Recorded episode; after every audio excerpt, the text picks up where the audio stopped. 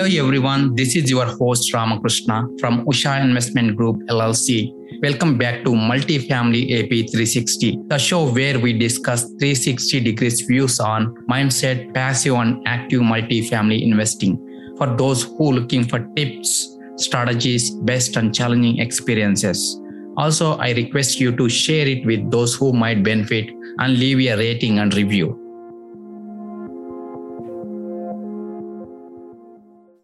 Today's our guest is Amy Sylvis from Sylvis Capital. Welcome, uh, Amy. Thank you so much for having me. It's such a delight to be here today.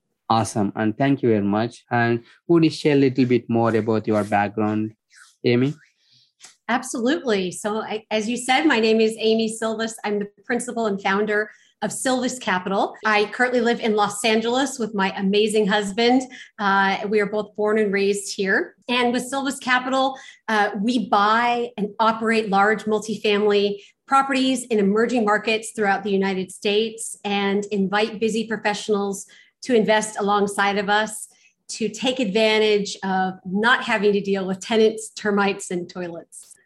Got it. Awesome. Awesome. So, and you have some pharmaceutical, biochemistry, biological backgrounds. So, what is the reason behind shifting towards real estate and multifamily space? I love that question. It's really a shift in mindset where uh, I always thought that I would need to trade my time for money. And discovering and understanding that I didn't have to do that, that I could generate passive income, whether I was asleep, whether I was traveling the world with my husband, uh, whether I'm attending football games. Uh, that was really a mindset shift. Mindset shift to me. Um, I was born with a serious lung condition called cystic fibrosis, and knew that because of the nature of the disease my lungs were going to deteriorate slowly over time to where I may not be able to work or trade my time for money. So uh, it really, once I became aware of this concept of passive income, I was extremely motivated uh, to to get into that space. And uh, I'll say one last thing: my health is amazing now. I got a miracle medication a few a few years ago, but it's really that background and that mindset that brought me into the multifamily investing space through apartments. Got it. And thank you. What exactly you did to shift your mindset?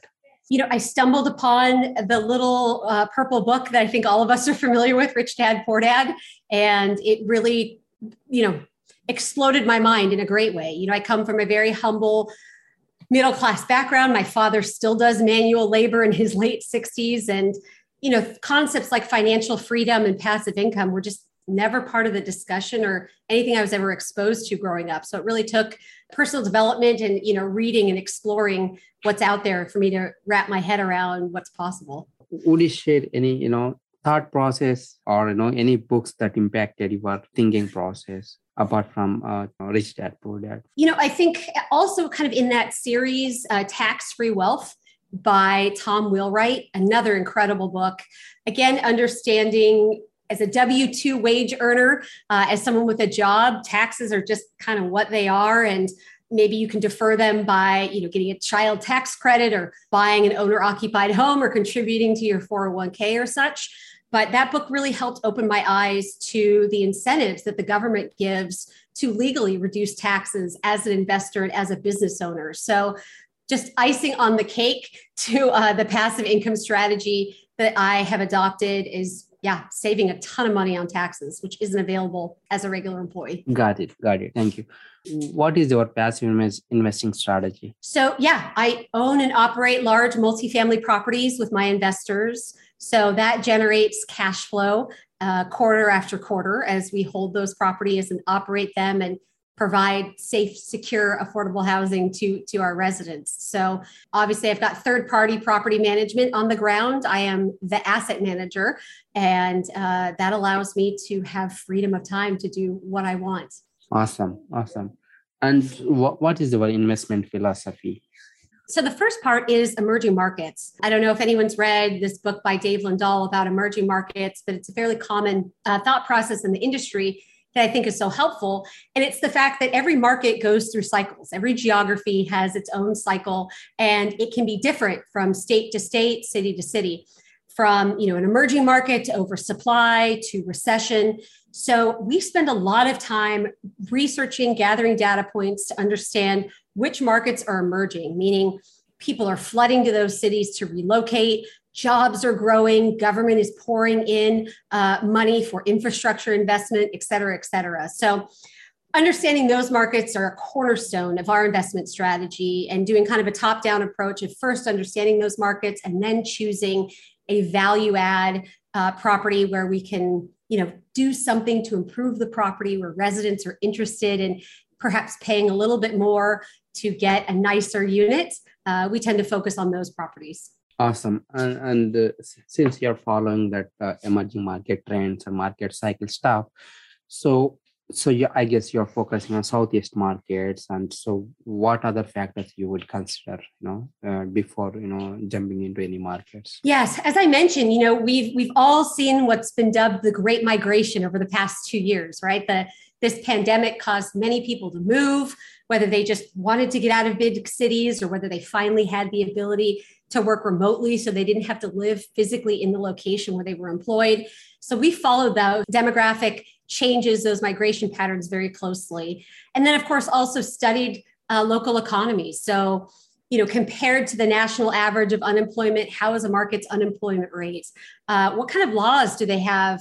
Do do lo- local, uh, excuse me, localities have in place to incentivize business development? Are there laws that prevent, you know, unfairly landlords from removing tenants who don't pay?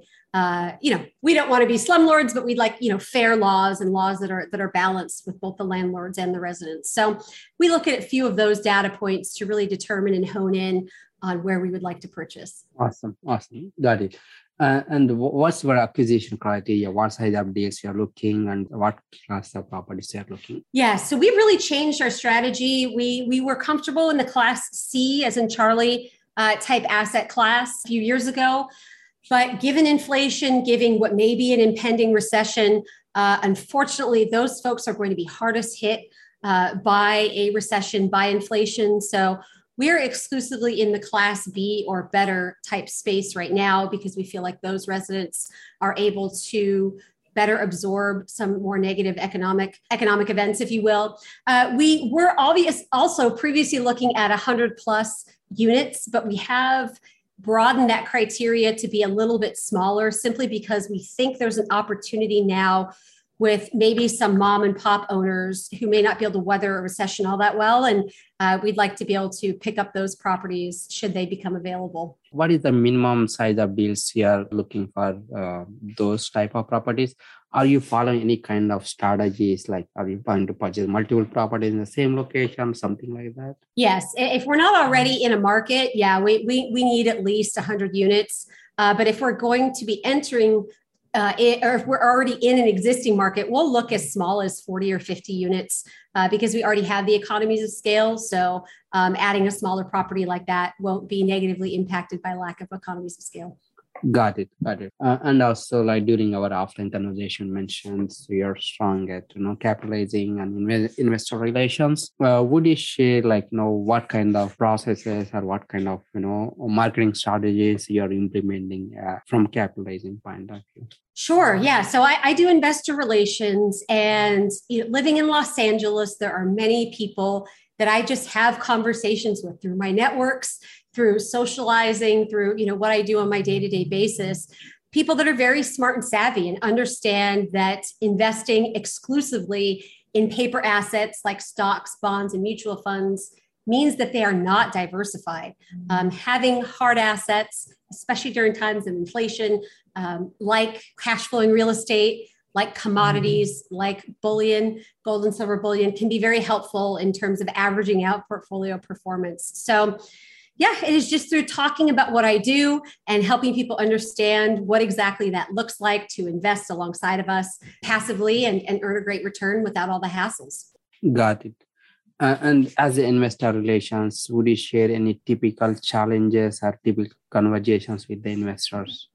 Hmm, that's a good question. Challenges. You know, I think rightfully so, people want to develop a relationship. You know, the SEC requires us to, of course, but um, it's a big deal to invest in a deal where your money may be tied up for four to five years. Um, and so, you know, I get a lot of really great and profound questions from potential investors that want to understand what our thought process is, what our values are, how we troubleshoot through inevitable obstacles, because that's always part of this. So I think it's really just having that transference and helping people understand who we are, what we do, uh, and gaining their trust. So I wouldn't say it's a challenge or an obstacle necessarily, but it's just part of the process that inevitably takes time and is something people need to feel comfortable with. Got it. So, and what kind of challenges you faced at initial stages of that process? Uh, just getting into multifamily or being in investor relations? Uh, being in investor relations. Okay initial challenges. You know i wasn't really i i think the concept of selling was something that really made me nervous. I don't think anyone likes to be sold to. It feels icky it feels weird. Sometimes it can feel pushy or unwanted. And it was it was a block for me because I know I do very cool things. I know I help a lot of our investors, all of our investors uh, in this space. So, thinking about how I could spread the word about what I did and why it was helpful without being, you know, a pushy salesman where people thought, "Oh gosh, you know, this this feels gross. She's trying to sell something to me and I don't want it." was something I really needed to overcome. Thankfully, with a mindset shift, that was that was uh, pretty effective in overcoming it simply in the fact that you know i'm just offering an opportunity. This is not for everybody.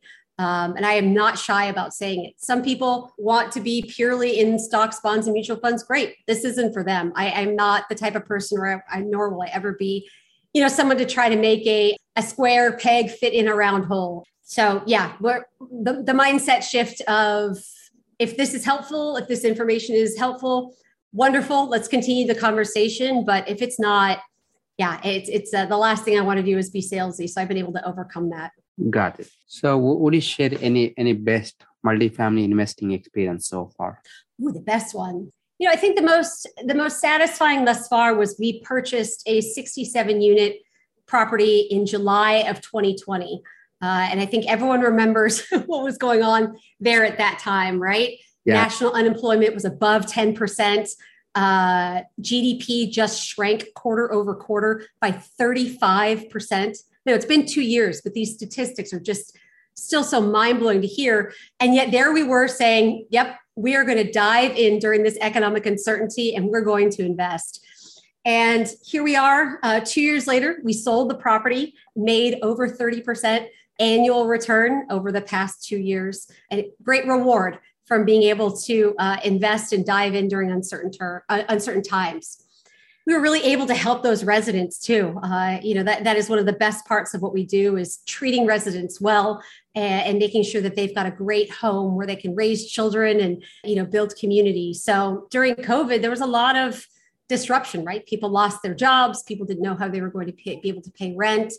So being able to work with each individual and treating them well uh, to work together to, to get their rent paid, uh, to get the help that they needed, to make sure everyone was safe and healthy.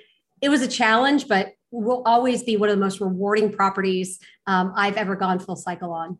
Awesome. Uh, thank you for sharing that. Yeah. And uh, and also, would you share any challenging or worst uh, real estate or multifamily experience so far? Sure. I think one of the most challenging moments I've endured was one of the first properties I purchased uh, was a scatter site in in Tennessee, out just outside of Nashville. And the day after we purchased the property and took it over, we received a call from the property manager letting us know that there was a wheelchair bound woman that was leasing an apartment on a second floor without there was no elevator we, you know these were just tiny little quadplexes scattered throughout the city. And this poor woman, in order to move in and out of her unit, was having to scoot down these stairs on her tush to be able to get in and out of her residence. And I'm just thinking, who put this woman with accessibility issues in this second floor unit? And people obviously can see that she's wheelchair bound. This isn't, you know, something that's invisible.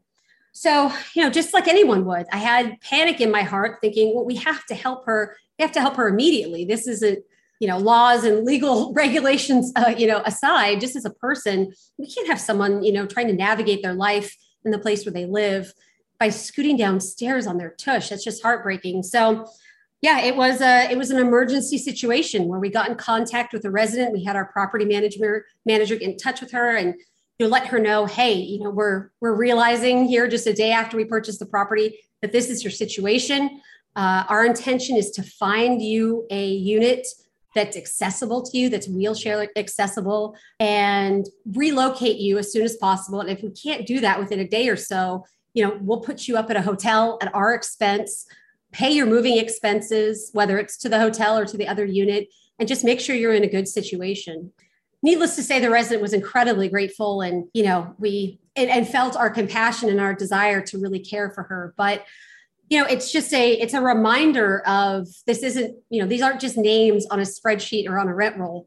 These are people with challenges just like we all have and you know just a desire to live a safe comfortable life. So it was a challenge to execute all the things that we mentioned. All's well that ends well. It really um, you know she still lives in our in our complex and is you know a great resident. But uh, it was it was quite a frightening time uh, if i'm candid because we just wanted to make sure she was okay and to do the right thing. Awesome. I think yeah, you guys did great job there. And so what's your take on current market situation? How exactly how you're approaching current market? Yes, we're in a fascinating time, aren't we? um, of course. Without a doubt. Yeah. Interest rates have rose. It doesn't appear that that sellers have quite caught up to how much more capital uh, is costing buyers. So I don't know about you, but we've seen maybe 10% decrease in prices. That may be generous. Um, but yeah, buyers and sellers in the multifamily space are really in price discovery mode. So we are underwriting very conservatively still. Uh, we're expecting interest rates to keep going up as the Fed uh, says that they will. If they don't, so much the better, but we're not going to assume anything other than what the Fed is telling us.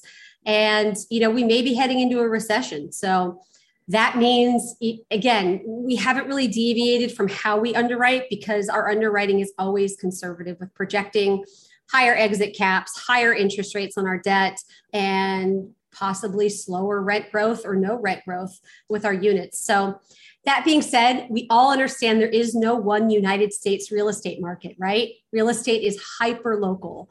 And we know during the last real estate downturn, you know, Los Angeles real estate didn't perform the same as Dallas, Texas, or New York or Florida, right? Everything is different in terms of supply, demand, uh, housing inventory, all of that. So we're choosing markets that have industries that are recession resistant, not recession proof, but recession resistant and have good valuations. We have to purchase uh, at the right price. So just doubling down on our conservatism in summary.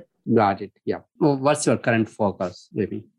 In terms of location or overall approach, you know, so what kind of assets and, you know, what kind of markets you're focusing on? What are the next steps? You know? yeah. Yes, Huntsville, Alabama, we still love. We still love many markets in Tennessee uh, and the Carolinas, and even Kentucky and in southern Indiana. We really, really like those markets. We think they've got strong foundations. Anything can change at any time, so we're constantly moderate, monitoring them. But buying 1980s build, Class B, or better assets in those markets, of course, at the right price with the right business plan, is still our focus. Awesome, awesome. And any personal habits that are helping you to be successful? Um, I'm a big miracle morning person. If you read the book by Hal Elrod, so essentially getting up, uh, journaling or scribing, uh, saying affirmations out loud, visualizing goals, um, exercising, reading, and then doing some sort of prayer and meditation.